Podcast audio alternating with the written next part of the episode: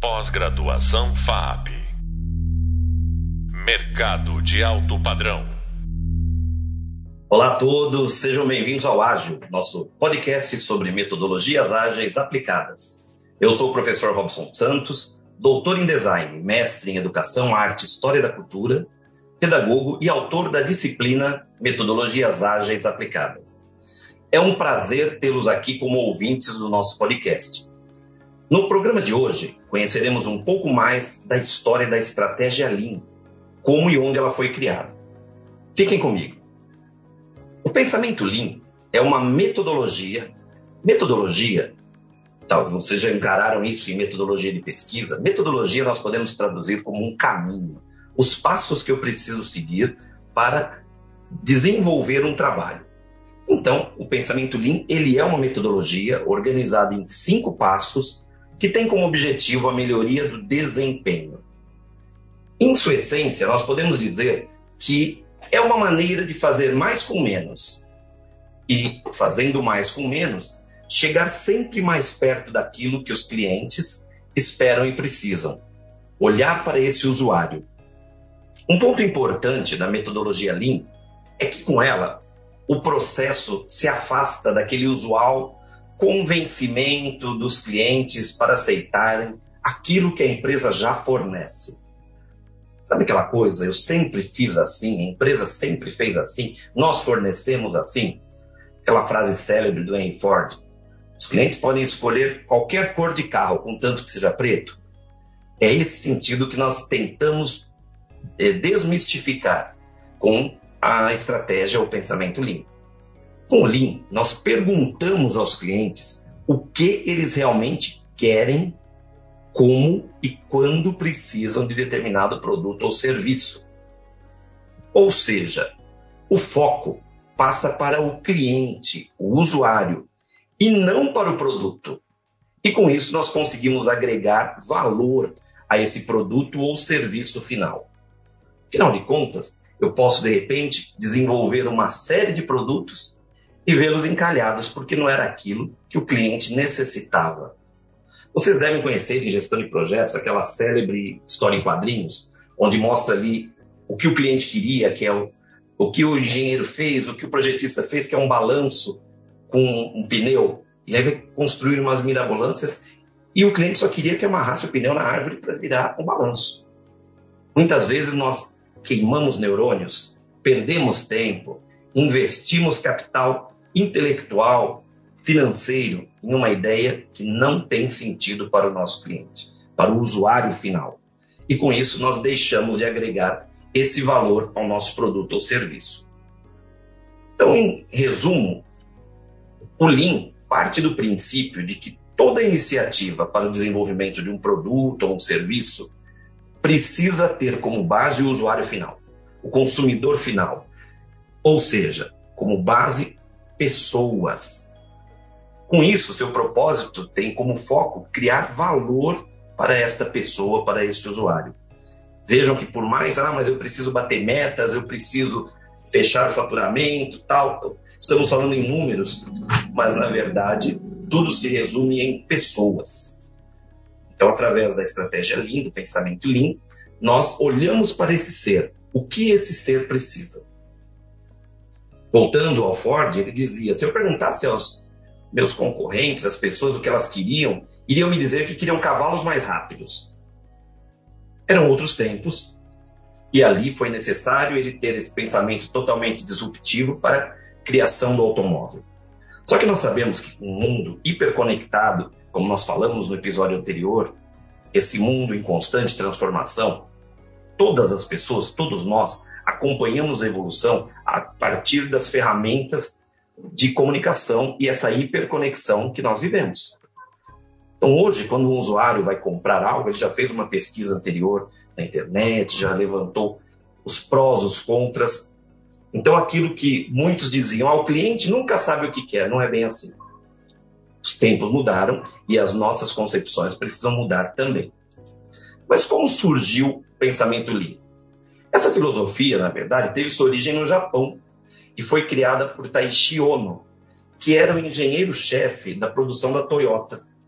no período posterior à Segunda Guerra Mundial. Vamos imaginar que esse período posterior à Segunda Guerra Mundial, como qualquer período pós-guerra, não é, não foi um período fácil.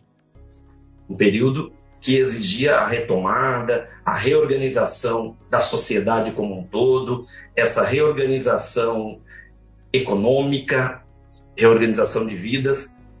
E ali estava o ONU na engenharia de, de chefe de produção da Toyota.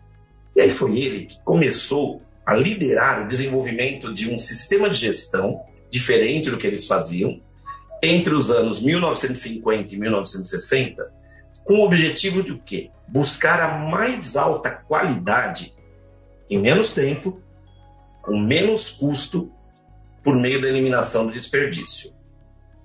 Vejam bem, né? Então, eu aumento a qualidade, opa, valor agregado. Um produto de qualidade é o que todo cliente busca.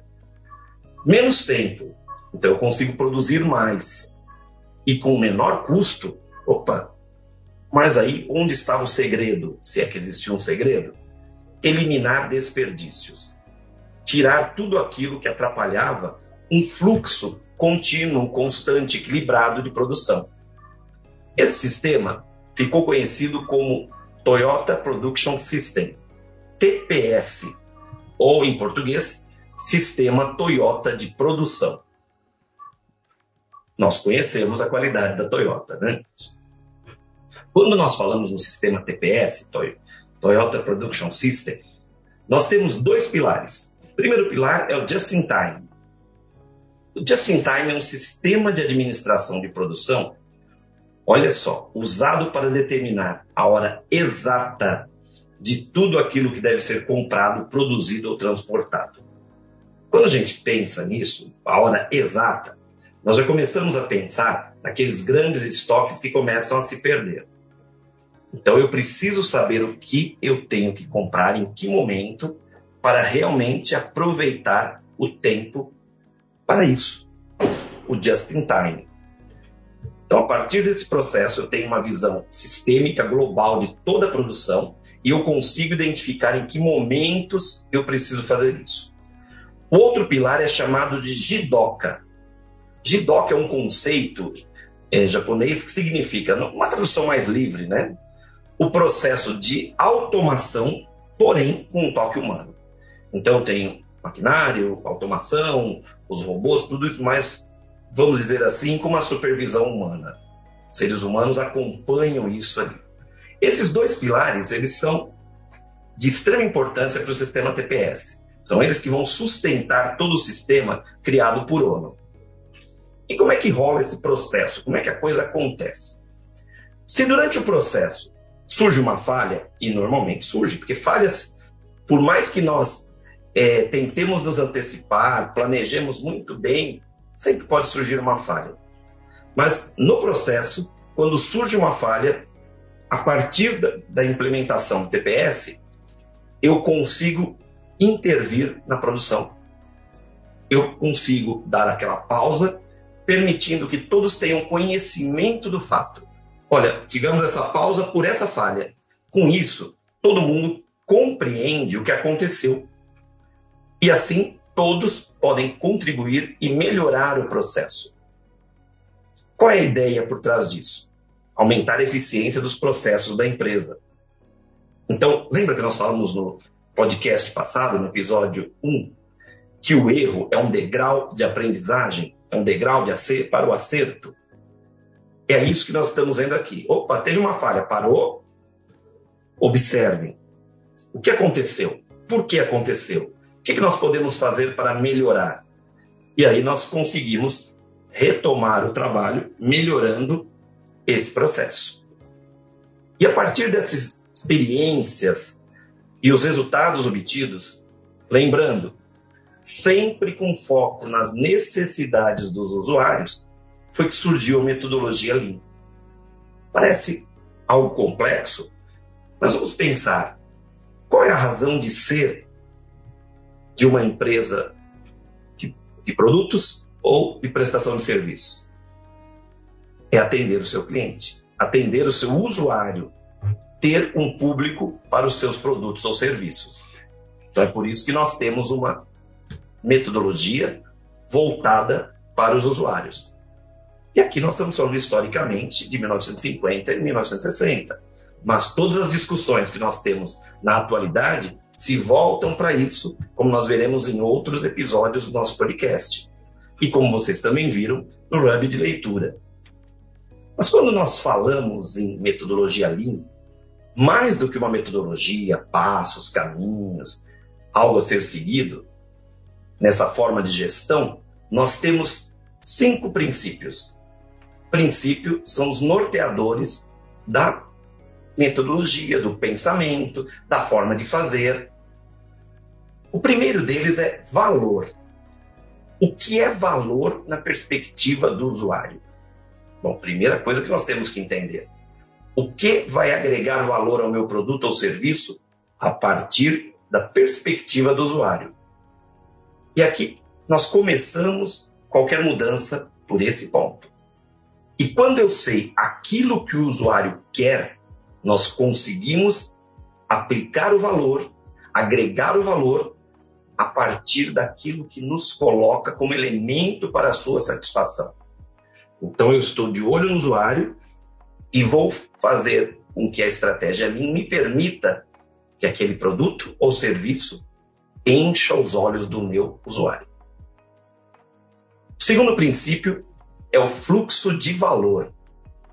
Para eliminar desperdício, que é uma coisa importante aqui, nós precisamos identificar as etapas que agregam valor ao produto ou serviço e redefinir os processos com este objetivo. Então, lembra ali a falha? Vamos parar, vamos olhar. O que aconteceu? Como é que eu posso melhorar? Então, agregar valor a um produto ou serviço não é uma etapa final, é algo em processo. O processo todo precisa trazer esse fluxo de valor. Eu preciso constantemente trazer essa melhora para que eu possa fazer com que o meu produto ou serviço chegue ao meu usuário com maior valor agregado. O terceiro princípio é um fluxo contínuo.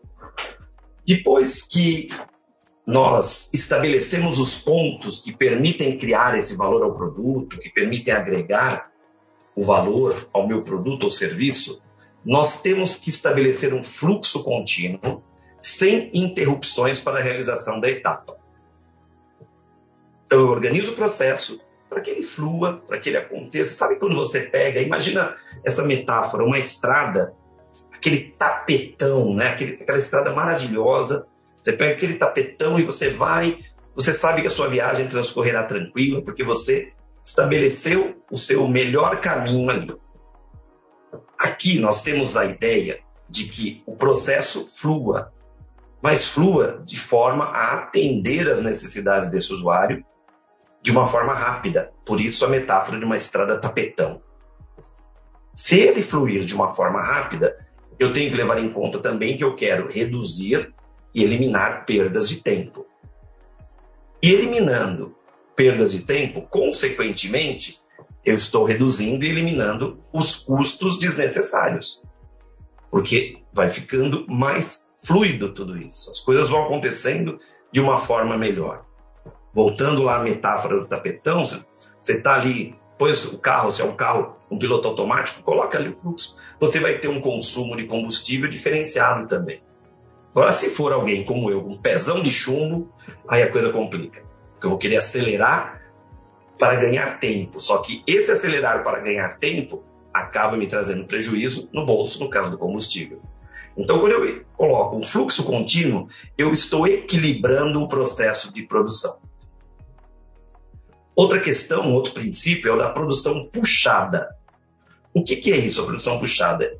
É manter esse fluxo com o objetivo de tentar eliminar qualquer excesso ou desperdício, fazendo aquilo que o cliente realmente solicitou. Veja, tentar eliminar, não quer dizer que vai acontecer 100% das vezes, porque nós estamos lidando com variáveis e variáveis humanas também.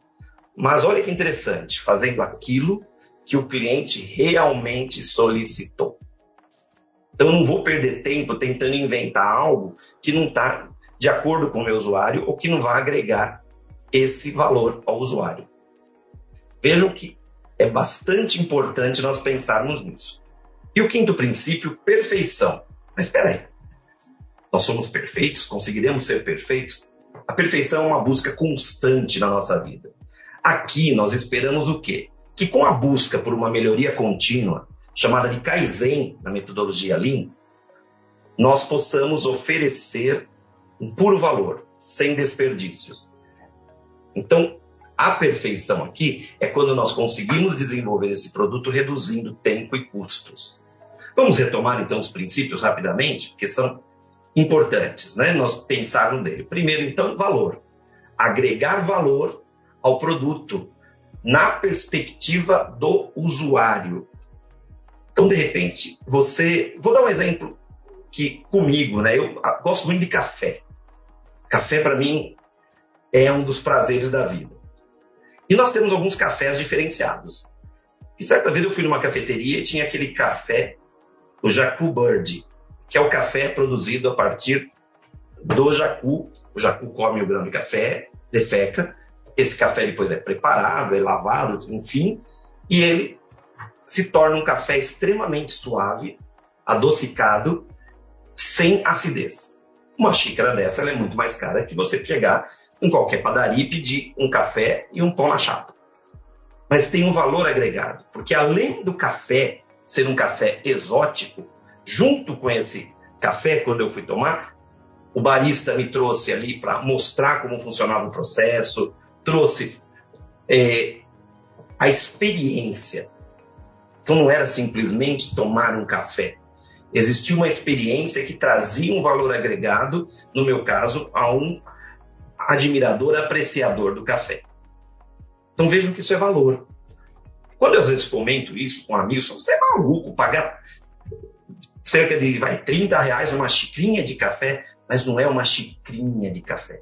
É a experiência de tomar um café diferenciado.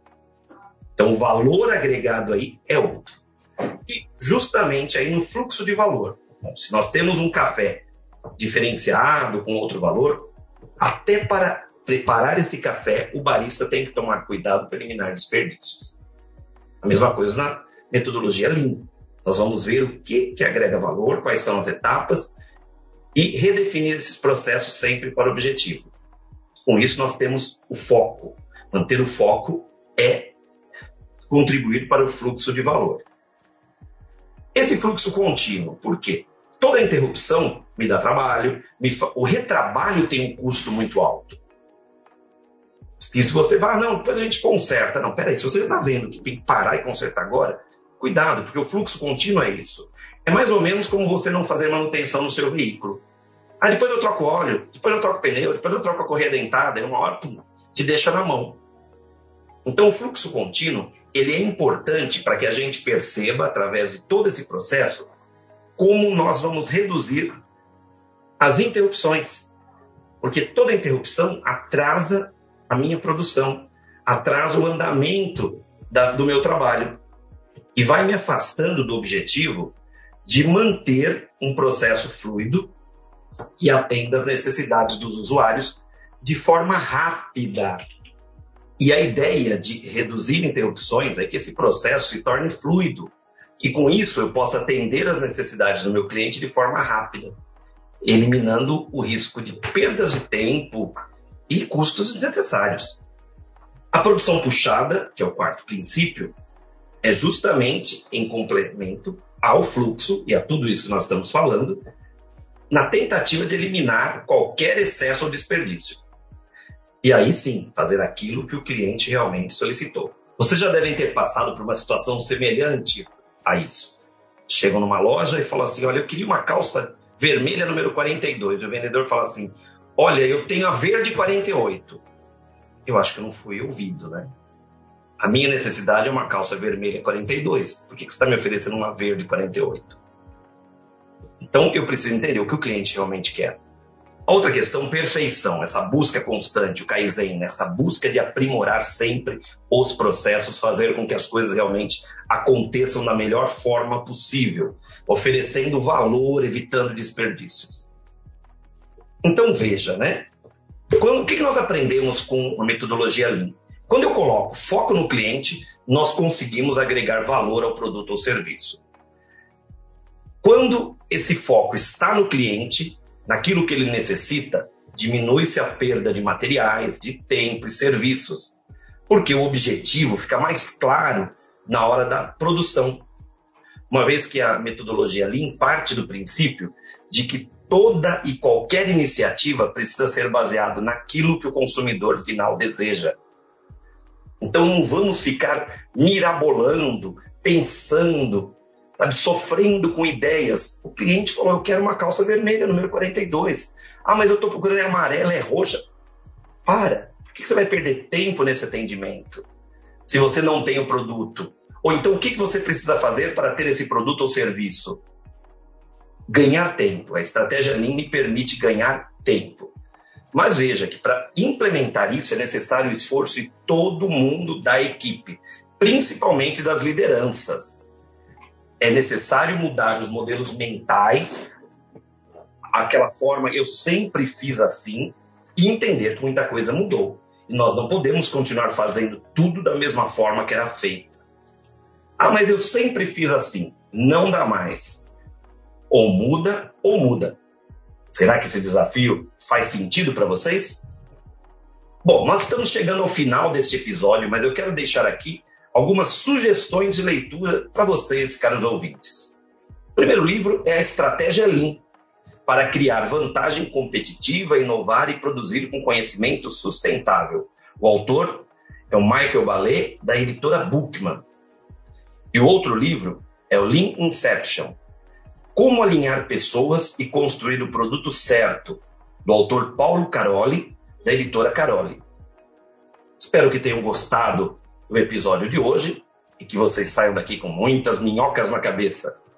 Um grande abraço a todos e espero por vocês o nosso próximo episódio, onde nós falaremos sobre a aplicação das metodologias ágeis no gerenciamento de projetos. Ah, uma novidade, com um convidado mega especial. Espero por vocês. Até lá. Pós-graduação FAP. Mercado de alto padrão.